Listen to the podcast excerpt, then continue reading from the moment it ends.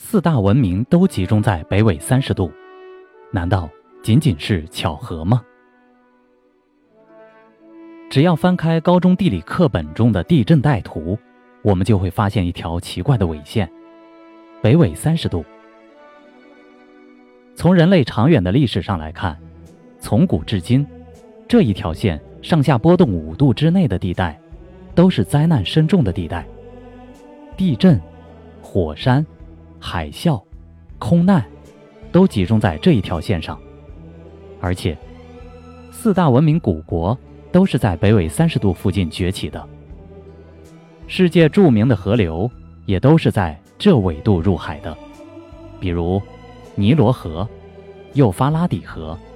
中国的长江、美国的密西西比河。世界难解的未解之谜也大多数集中在这一纬度，比如精确建在世界陆地中心的金字塔，令人难解的狮身人面像，神秘的北非撒哈拉沙漠达西里的火神火种壁画，死海，巴比伦的空中花园，传说中的大西洲沉没处，以及令人惊恐万状的百慕大三角洲，让无数个世纪的人类叹为观止的远古玛雅文明遗址等。为什么会出现这样子的情况？难道仅仅是巧合吗？北纬30度，北纬30度线是飞机、轮船常常出事的地方，科学家们把这一区域称之为死亡漩涡区。比如这一线附近有百慕大三角洲、日本的龙三角。科学家们发现，不仅北纬30度线具有5个异常区域，南纬30度线也有5个异常区域，而且等距分布，形成10个异常区域。如果把这些异常区域连起来，整个地球就会被划分为20多个等边三角形。在北纬30度线附近最典型的建筑未解之谜就是埃及的金字塔了。据科学家们统计，如果按照金字塔的规模，如果法老想在有生之年能看到为自己建造的金字塔建成，他得活到644年。而北纬30度附近的喜马拉雅山也是很典型的一个例子，青藏高原附近的地壳活动最为活跃，这才能引起喜马拉雅山的隆起，而喜马拉雅隆起一定因为地球上某些大陆沉没了，造成的冲击力才能使喜马拉雅山隆起。而无论是圣经还是亚里士多德提到的亚特兰蒂斯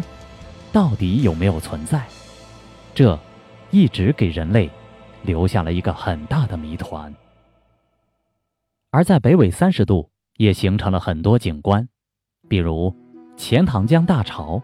神农架、黑竹沟、死海、马里亚纳海沟、鄱阳湖等。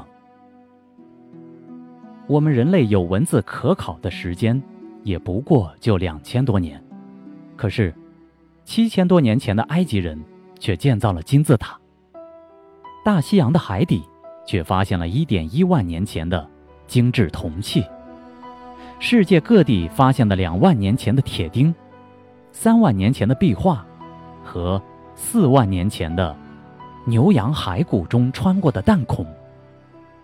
这些相互矛盾的历史一直指向一个事实，人们有理由相信，比我们更先进更高级的文明在3到4万年前曾出现过。可能是由于某种原因，导致那个高度发达的文明一夕之间突然灭绝了。北纬30度在世界战争史上也留下了许多痕迹。二战时，美军潜艇在北纬30度的海域中有1/5的非战争原因失踪，